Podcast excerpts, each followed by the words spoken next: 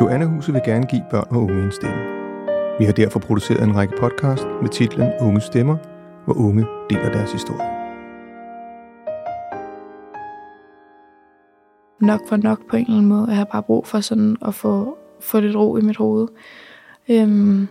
Og kommer så over til min mor. Og allerede da jeg kommer derover, har hun jo ikke set mig i lang tid, og aner ikke, hvad det er for nogle oplevelser, jeg har haft, og sådan selv. Hun jo godt vidste, at den var helt gal, ikke? Så da jeg kommer derover, og jeg tror, jeg endelig får lov at få lidt luft fra det hele, så går det jo helt galt for mig. Og jeg begyndte at sidde og rive totter af hår ud af hovedet, fordi at jeg simpelthen ikke kunne være i mig selv, så jeg ville bare gerne ud, og væk fra det hele, og sov stadig ikke om natten, og det eneste, jeg blev ved med at sige, var bare, at jeg vil bare væk nu, jeg vil ikke det her mere, og der er jeg jo lille bitte, Ja, du vil jo både væk fra, er det din far, du er væk fra, eller er det bare alt, som i... Ja. Dit liv-agtigt, ja. Eller er det... Ja. Ja, jeg tror bare, det var alt. Jeg ville jo hverken egentlig være hos min mor eller min far, så jeg følte jo ikke rigtigt, at jeg havde sådan safe space nogle steder, Og lige pludselig var det jo heller ikke, hvor ridningen var det eneste sted, hvor jeg ligesom følte til at starte med, at der kunne jeg få luft, og der kunne jeg få lov at være mig, uden at folk kiggede mærkeligt på mig, eller sådan, og det kunne jeg jo heller ikke længere lige pludselig, så... Så jeg vidste ikke, hvor jeg skulle gå hen, og jeg kunne bare ikke sådan være i min krop længere, følte jeg, eller i mit hoved, for den sags skyld. Det forstår jeg fandme godt. Ja, det var rigtig meget. Ja.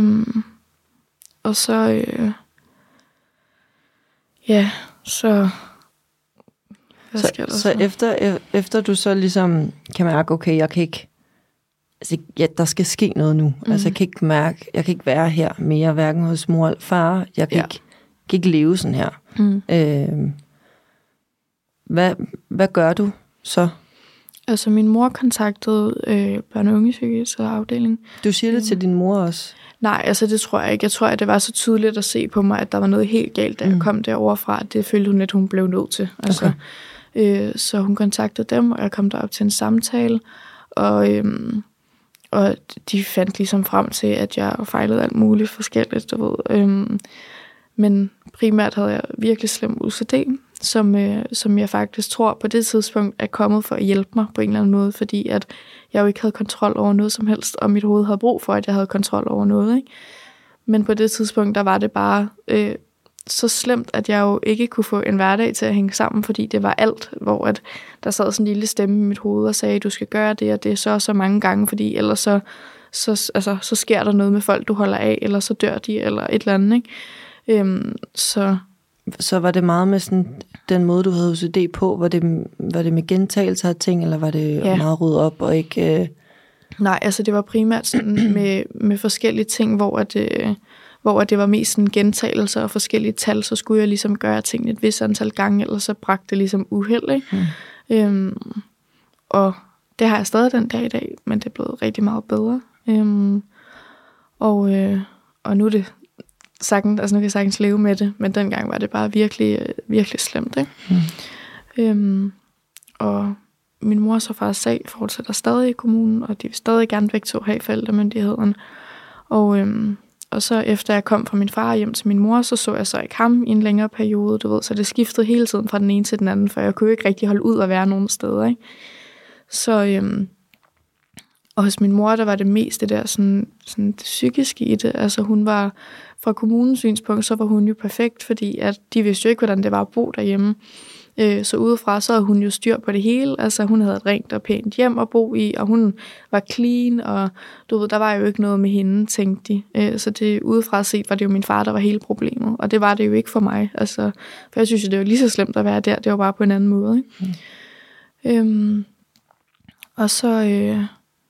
Så går årene, og jeg finder så heldigvis på min nye skole der en lærer, som faktisk er den første, jeg nogensinde sådan rigtig snakker med om, hvordan jeg har det, og hvordan det er derhjemme. Og hende begynder jeg så at snakke med sådan lidt. Jeg tror ligesom sådan, hun kunne godt se, der var noget galt, og havde jo sendt også virkelig mange underretninger til kommunen, hvor der jo ikke rigtig var sket noget. Og det var sådan... meget hurtigt fik jeg et meget sådan tæt forhold til hende, fordi at hun ligesom bare så mig for mig, og hun kunne godt sådan, hun vidste godt, at den ene dag, så var det min mor, jeg havde, og den anden dag var det min far, jeg havde, og sådan, hun kunne godt sådan navigere rundt i det på en eller anden måde, og hun lod mig ligesom bare få luft på en eller anden måde, ligegyldigt hvad det end var, jeg ligesom havde brug for at komme ud med, ikke? Og det var bare sindssygt rart, tror jeg, fordi at det kunne være sådan, hvor jeg sad i klassen en dag, og så hun kunne ligesom bare kigge på mig og se, der er noget galt der, og så hævde hun mig bare ud og lod mig snakke, ikke? Altså, så jeg behøvede egentlig ikke sige så meget selv, eller bede om hjælp på den måde, ikke? Sådan, det tror jeg bare virkelig, jeg havde brug for. Jeg tror, at det var rigtig godt for mig, fordi at jeg jo lidt følte, at min skole på en eller anden måde, så blev mit frirum, fordi at der kunne jeg få lov at være mig selv, så lige pludselig, ikke? Mm. Og vidste, at hvis jeg ligesom bare gik derfra, så var der ikke nogen, der løb efter mig og sagde, du skal komme tilbage, fordi så vidste de godt ligesom bare, at så skulle jeg bare lige have luft ud, ikke? Mm. Så det var sindssygt rart for mig, og det var jo sådan primært bare mig, det handlede om. Hun sendte løbende underretninger hele tiden, men det kom der ikke rigtig noget ud af. Og jeg tror bare, det jeg synes var rigtig rart ved det, var, at det ikke, hun skulle ikke tage hensyn til hverken min mor eller min far. Det handlede kun om mig, ikke? Og det var jeg jo ikke vant til, det gjorde nogen steder. Jeg var altid vant til, at det handlede om alle andre end mig, og at jeg skulle passe på alle andre end mig, ikke? Ja, så hende var jeg sindssygt glad for.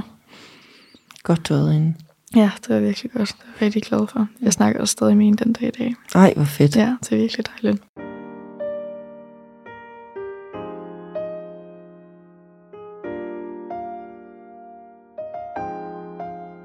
Og så går der noget tid,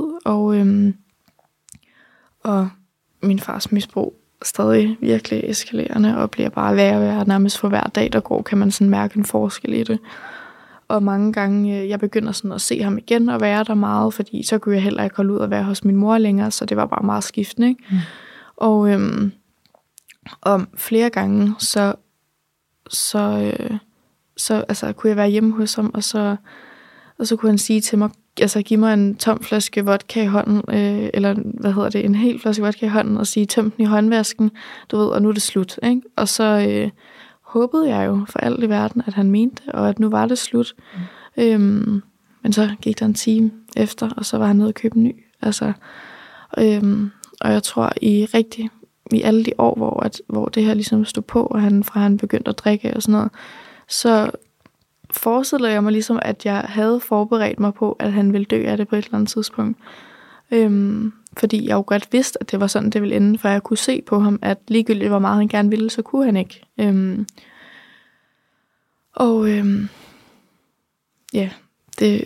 Det blev bare rigtig slemt, hans misbrug, og det var sådan noget med, at når jeg så var derhjemme, som jeg jo var rigtig meget, så synes han, altså jeg blev mere en ven for ham, tror jeg, fordi alle andre ligesom jo ikke, alle dem han altid har haft tæt på sig, de stak jo lidt af fra det der, for de ville jo ikke være en del af hans misbrug.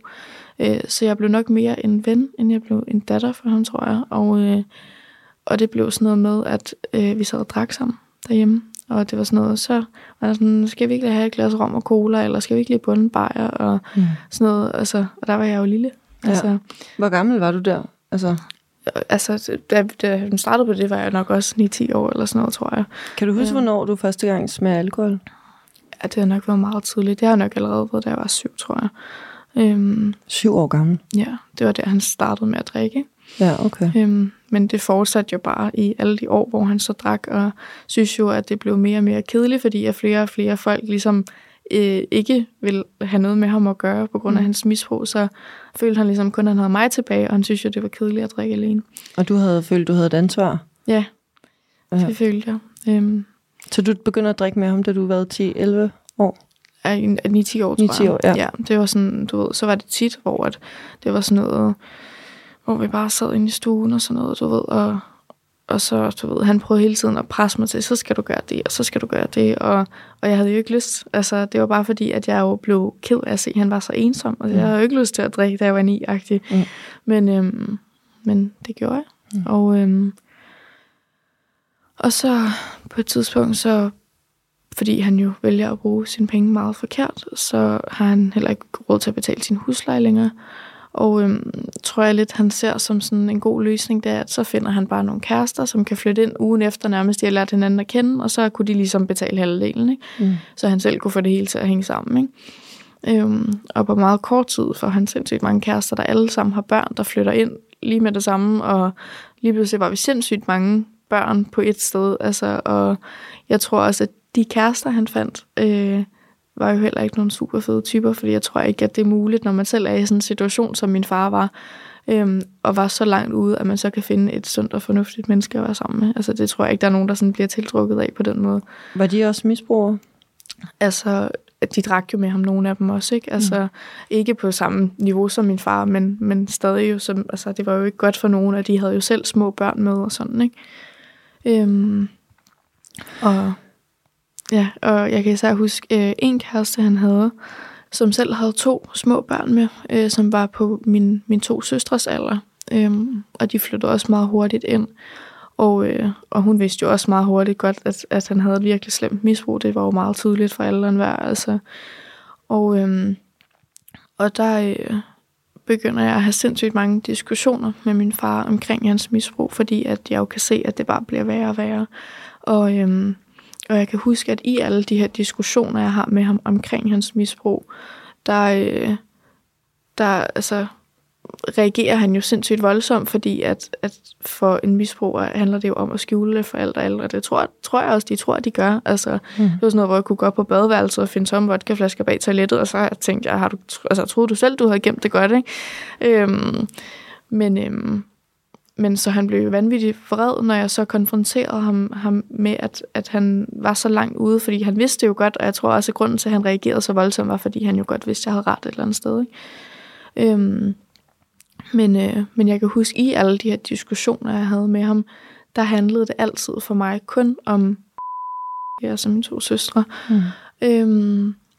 Fordi at det var så vigtigt for mig, at de ikke endte, ligesom jeg selv følte, altså, at jeg var, ikke? Og at de ikke fik alle de der oplevelser, som jeg havde haft. Så hver gang, så var det sådan noget, hvor jeg sagde til ham, prøv, nu må du kraftedeme tage dig sammen.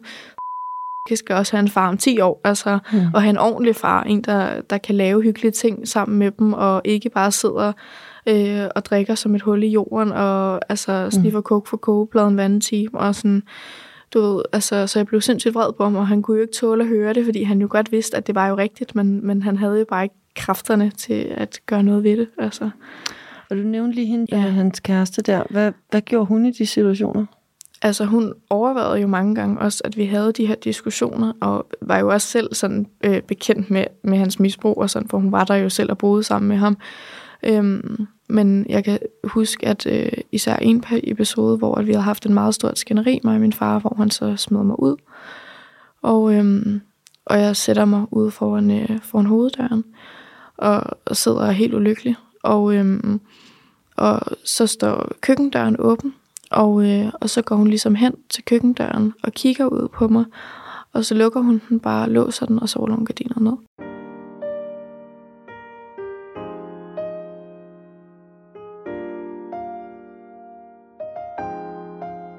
Altså i de perioder, hvor jeg så er hos min mor i længere tid, hvor jeg stadig ser min far, men hvor jeg er der meget lidt,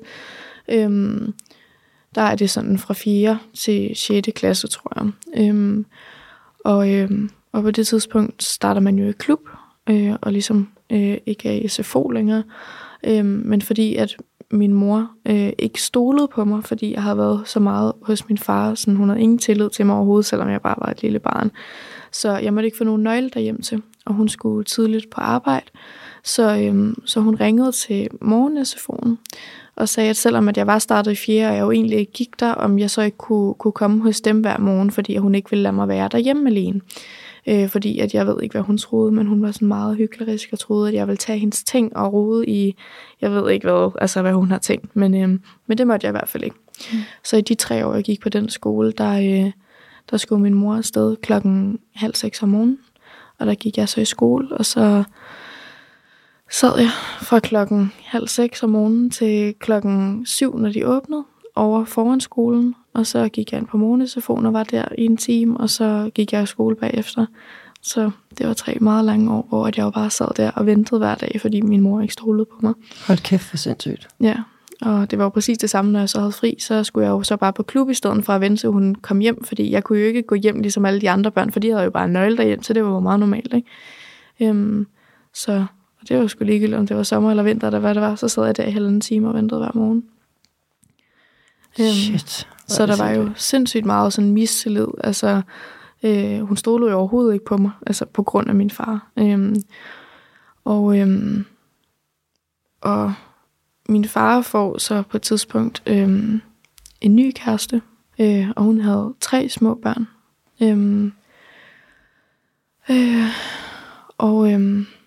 Og den mindste af dem var kun lige fyldt 3 år. Det var meget tydeligt, de flyttede virkelig hurtigt ind til os. Og lige pludselig var vi 6 børn, der boede på et værelse, og 2 voksne, som bare, hvor ingen af dem kunne finde ud af at være forældre, altså overhovedet. Hvor gammel er du her? Ja, hvor gammel er jeg der? Der er jeg 10-11 år, tror jeg. Okay. Ja. Og hun drikker også sammen med ham. Og er ikke nogen særlig god mor for sine børn. Og på det tidspunkt, der er 11 år gammel, og min fars misbrug er så slemt, at altså, han kunne ikke noget. Han lignede slet ikke sig selv, og det var heller ikke, det var som om det slet ikke var det samme menneske, man sad overfor. Jeg kunne jo godt huske, hvordan han var før alt det her. Og det var slet ikke det samme menneske. Det var som om, der bare sad sådan en dæmon inde i ham. Altså sådan føles det virkelig. Og de første mange år, han drak, der prøvede han jo som sagt at skjule det hele tiden, du ved. Men lige pludselig var det sådan noget, hvor at, jeg kan især huske en episode, hvor jeg sidder med mine 2 hunde nede på gulvet inde i stuen, og min søstre er ude og lege på legepladsen. Og så sidder han op i sofaen, og altså er helt væk. Han har virkelig drukket meget, eller taget alt muligt, jeg ved det ikke. Men er slet ikke til at komme i kontakt med. Og så tager han sådan et stort glas, og sætter på bordet foran sig. Og så tager han bare foran mig. Han kan se, at jeg sidder lige ved siden af ham og kigger på ham. Så tager han foran mig en flaske vodka, og hælder bare, du ved, sådan 2 centimeter fra toppen. Og så sidder jeg, du ved, og sådan kigger lidt ekstra på ham, for jeg tænkte, du ved, altså sygt, at han gør det så åbenlyst lige pludselig, så må den virkelig være gal, ikke? Og tager sin Fanta Exotic, og hælder sådan en lille slat i, fordi så ligner det jo bare, at han sidder og drikker sodavand, du ved. Og så går jeg op til ham, og så kigger jeg på ham, så spørger jeg ham, så siger jeg til ham, hvad du sidder og drikker? Altså, han har lige gjort det åbenlyst foran mig, du ved, ikke? Og så benægter han bare og siger, jamen, jeg sidder bare og drikker sodavand, kan du ikke se det? Og så spørger jeg ham en gang til, og han bliver ved med at benægte. Og så tager jeg det der glas, og så tømmer jeg det bare i en tår, så vidste han jo godt, den var helt gal, fordi så var han ligesom bustet. Altså, du tømmer det? Ja. Du drikker det? Ja, bare okay. For ligesom at vise ham, du ved, nu havde jeg spurgt ham 2 gange, og han løj jo over for mig, ikke? Altså.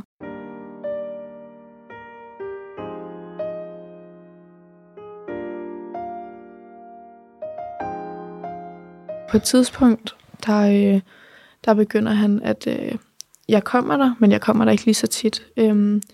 Og min mor vil ikke have, at jeg kommer der, men sådan, så tager jeg alligevel derover lige inden eller efter skole, uden at hun lægger mærke til det, du ved, fordi jeg lige vil se, hvordan det hele står til. Og der begynder han så lige pludselig ikke at kunne spise noget. Og sidder bare og kaster op hele tiden. Og til at starte med, der gik han op på toilettet og kastede op, når vi var der, du ved, så vi ikke hørte det, eller sådan, men så efter en måneds tid, hvor at han slet ikke har spist noget, og uafbrudt bare knækker sig, så ender det med, at vi søs kan sidde, mig og mine søstre, i sofaen ved siden af ham, og så tager han bare en skål og sidder og kaster op foran os. Og det står på i 3 måneders tid, tror jeg. Og så sker der så det, at der pludselig er en weekend, hvor at, og normalt har både min søsters mor og min egen mor havde jo altid sendt os over, selvom de godt vidste, den var gal. Men lige pludselig en weekend, vi skal derover, så siger min mor til mig, men hverken dig eller din søster skal derover den her weekend. Og så tænker jeg, så må den virkelig være gal, fordi de har jo sendt os over i alle de år alligevel, du ved. Og så kommer vi der så ikke den weekend, og jeg får så at vide, at han er blevet indlagt på hospitalet. Og han har fået at vide, at ingen af hans organer virker længere på grund af hans druk, og altså han har ødelagt sin krop med alle de stoffer, og jeg ved ikke hvad. Ikke? Og det er altså på 4 år, hvor at, han er gået fra ikke at have taget en tår af noget som helst, til at han jo selvfølgelig er gået virkelig all in på alt. Ikke? Men på 4 år, der har han ødelagt alle sine organer. Han havde fået skrømpelever og mavesår, og der var ikke noget, der virkede længere. Og han kommer hjem fra hospitalet. Og så sker der så det, at jeg jo selvfølgelig gerne vil se ham, og se, hvordan det går, og sådan noget. Jeg var bekymret. Og aftaler så med ham, at jeg skal over til ham en søndag. Og så ringer jeg så til ham der om søndagen, og siger til ham, hvornår kan jeg komme over? Og så mumler han bare helt vildt, og man fatter ikke et ord af, hvad han siger, og kommer med den ene undskyldning efter den anden om, at det var fordi, det roder, jeg ikke lige kunne komme, og det vidste jeg jo godt, det ikke var. Altså han er fuldt der? Ja, han er helt væk på alt muligt. Jeg kunne godt mærke, det var ikke bare, jeg kendte godt forskellen på, når han bare havde drukket, og når det bare var alt blandet, ikke? Og den var virkelig gal. Jeg har aldrig hørt ham sådan, hvor det var så slemt. Og så bliver jeg selvfølgelig sur på ham, fordi vi havde en aftale, og jeg er meget sådan med mine aftaler. Når man har en aftale, så har man altså en aftale, ikke? Så jeg bliver sur på ham over det, men aftaler så med ham, at jeg skal komme om tirsdagen i stedet for. Og når lige at lægge på, og så begynder han at sende mig 1 million mærkelige beskeder og emojis og alt muligt, fordi han jo var helt væk, og jeg blev pissur, ikke? Så jeg skrev bare til ham med store fede bogstaver, fuck hvad jeg hader dig, du ved, ikke? Og så tænkte jeg jo ikke egentlig mere over det. Det var bare sådan, det skulle bare ud på en eller anden måde. Ikke? Og så mandag morgen går jeg forbi hans hus på vej til skole. Det gør jeg hver morgen. Og nogle gange plejer jeg lige at gå ind og sige godmorgen, og så går jeg i skole bagefter. Og så går jeg ind af havelån, fordi jeg ville lige gå ind og sige godmorgen til ham. Gå ind af havelån og gå hen til hans hoveddør, og skal lige til at trække ned i håndtaget. Og så kigger jeg på klokken og kan se, at jeg ikke kan nå i skole, hvis jeg går derind. Vender om igen, går ud af havelån og går i skole.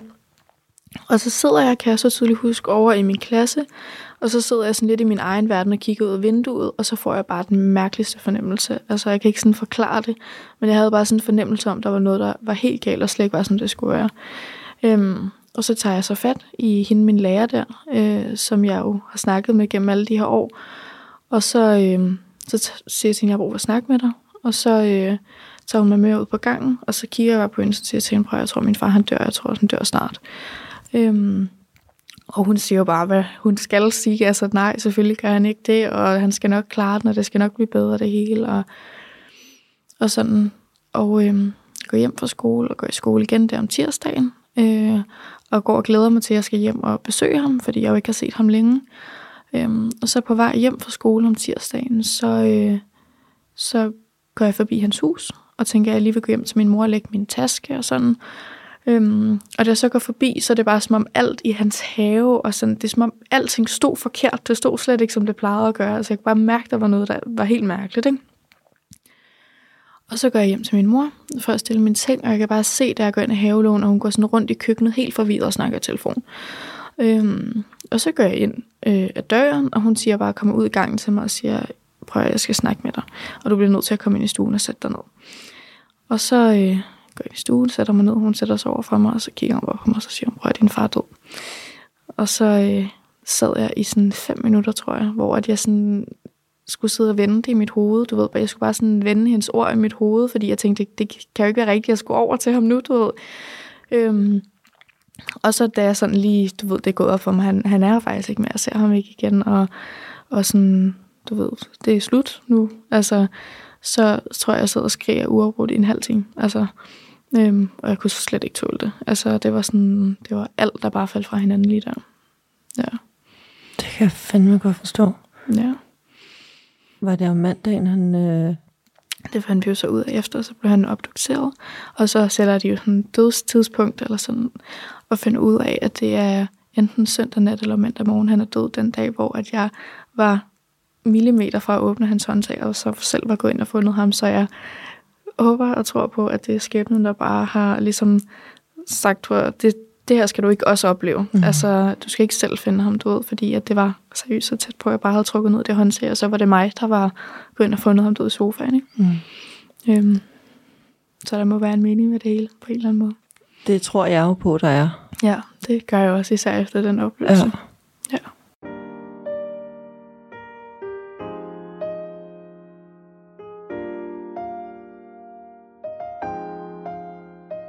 Tænker du på ham?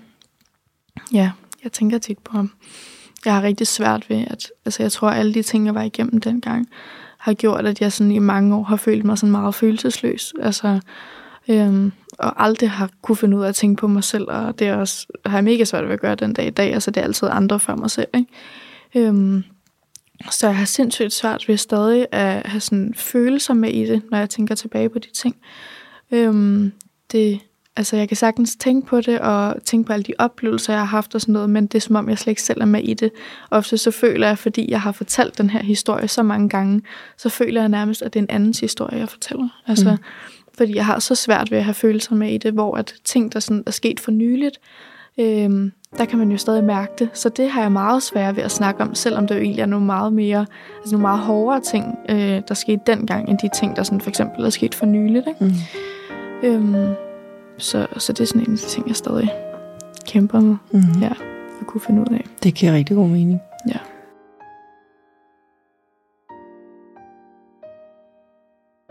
Podcasten Unge Stemmer blev produceret af Johannehuset, Danmarks eneste krise- og rådgivningscenter for børn og unge. Mit navn er Emilie Lilja.